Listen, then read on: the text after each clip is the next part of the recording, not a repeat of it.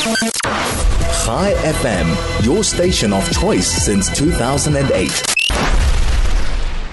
Yesterday, I reported on the fact that the US Senate, their vote against Bernie Sanders and the resolution that he brought to delay military aid to Israel. We wanted to chat to John Day, founder and owner of the Law Offices of John Day. We wanted to chat to him about that. John Day, a very good morning. How are you? Good morning. Good morning, Howard. I'm well. How are you? I'm good. Are you enjoying some of the 80s music? Very much so. Don't stop. In fact, yeah, this morning we were even we were talking about, what was the other one, Makundi? Alphaville. Yeah. Which one? Big in Japan. Yeah, all of those. That was quite the era of music. All right, speaking about people and things from time gone by, let's just talk about Bernie Sanders. Definitely not as young as he used to be, but that seems to be pretty much the case for politicians, certainly Democrat Party, certainly here in South Africa we have the same problem. But let's talk about this resolution or this bill that he tried to introduce. Right. Well, a couple of things. First, it's what this reflects is the problem that Joe Biden is having with his own party here in the States. It's in the U.S.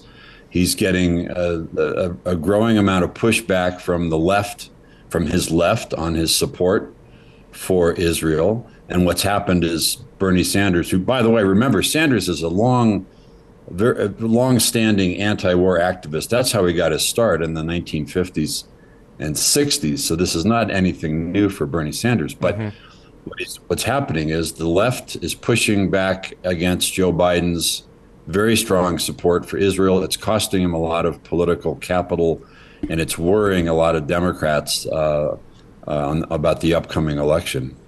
Initially, he certainly was very supportive, surprisingly supportive, actually, of Israel against Hamas. Even through this, he's tried to indicate his support for Israel, his condemnation of Hamas. But had this been allowed to pass, it's potentially enormously dangerous. Well, it is, because what's at stake is an extra $14+ billion that Biden wants to send to Israel. And this resolution, what it would have done is it would have said that the U.S. government has to investigate, quote unquote, war crimes in Gaza before any money could be released from that new $14 billion. Now, there was no chance of it passing. I mean, it failed 72 to 11, but of those 11, Sanders had some Democrats plus one Republican, very independent thinker, Rand Paul from Kentucky. But it didn't stand a chance of passing, but it does show the pressure that Biden is under from his own party. Yeah, and the fact that it certainly passed with an overwhelming majority, but there were those that, sorry, it didn't pass, it was rejected with an overwhelming majority, but there were those who supported it.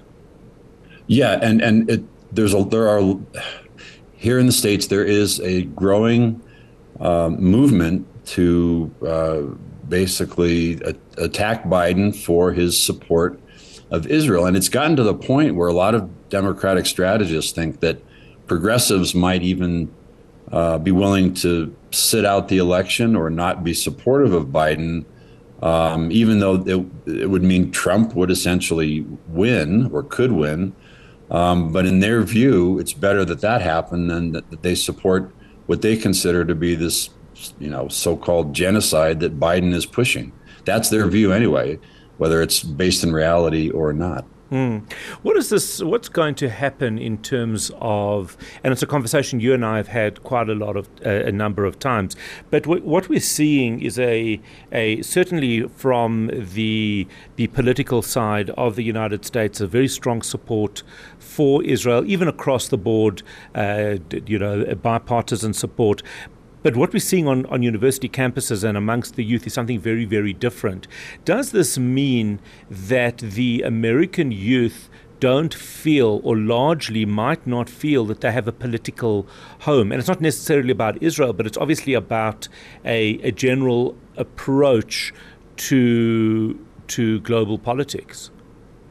Yeah, I think what's being reflected is, so the split, for example, in polling, the support for Israel is strong among the, of course, older Americans, but with younger, say, college age students, it's mixed, and there's a lot more support for Palestinian issues, for example, on college campuses. We're seeing this, we've seen these college presidents getting fired or resigning because of their inability to articulate that genocide is bad. Well, they've confused themselves to the point that they actually don't know how to talk like a normal person anymore.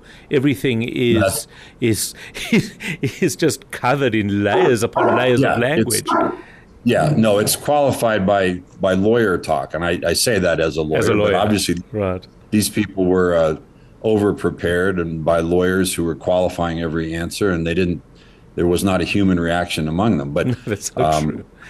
But it is reflecting that on campuses there is a huge schism and a huge gap, and that's also being reflected in the political divide, especially in the American Democratic Party. So it's interesting because I was mentioned this to listeners a little bit earlier. When you look at the situation today in terms of the Middle East, and in fact it's around the world, it's not really only the Middle East, where you have Iran funding Hamas, Hezbollah, the Houthis, we have a suspicious relationship with South Africa. We're seeing Iran in an incredibly powerful position and in many ways openly supporting terror. We look back at Obama and the deal that he did, also talking about word salads. He was the master of it, but somehow it really just was a Neville Chamberlain. I mean, he just appeased and he appeased. If we look at it, and you're a historian as well, if you zoom out into this, isn't this what's happening here? I think, the expression we have in the States is chickens coming home to roost. I don't know if you have the same one. Yes, but, we do.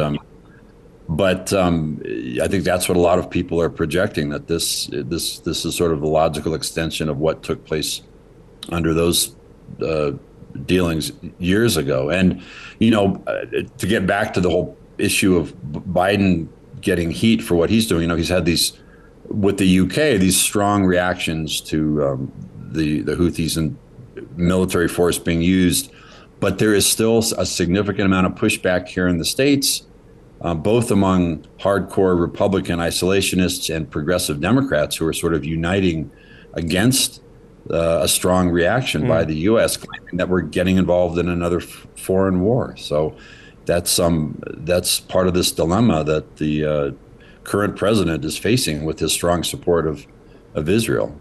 Fascinating indeed, and I think that this is starting to shift to become exactly that. The sooner we recognize it, and the sooner we recognize what we are dealing with, I think, the better.